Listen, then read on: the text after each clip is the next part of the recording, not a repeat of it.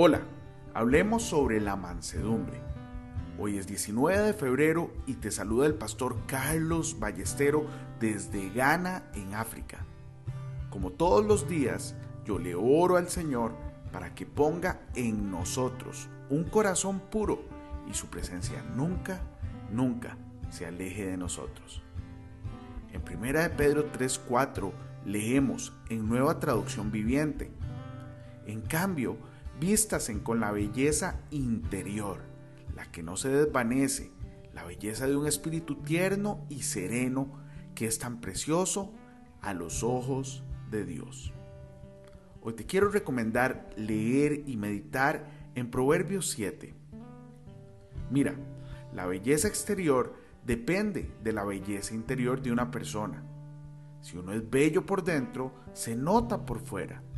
Hay veces con solo ver a la gente puedo decir que no están bien espiritualmente. Una vez vi dos fotos de una señora que se había convertido de la brujería a Cristo. Una foto la mostraba cuando practicaba la brujería y la otra cuando había aceptado a Cristo. Te aseguro que eran dos personas completamente diferentes. Cuando estás espiritualmente bien, se refleja en tu belleza exterior. Proverbio 7 describe a una mujer extraña que es físicamente muy atractiva, pero muy terca y gritona. Tal persona es bella exteriormente, pero fea en carácter y emociones. Jóvenes, busquen la belleza interior. La Biblia llama a esta belleza un espíritu manso y tranquilo. Una hermosa esposa una vez amenazó con abofetear a su esposo en público. Ella era definitivamente una belleza por fuera, pero una tigresa por dentro. Mire lo que hay dentro además de la apariencia exterior, porque son las dos cosas juntas las que hacen una persona verdaderamente bella.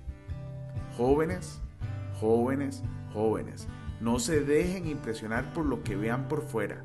Fíjense en la belleza exterior caso, espero que mi esposa sea físicamente hermosa para mí, pero espero aún más ver algo dentro de ella que me atraiga, su belleza interior.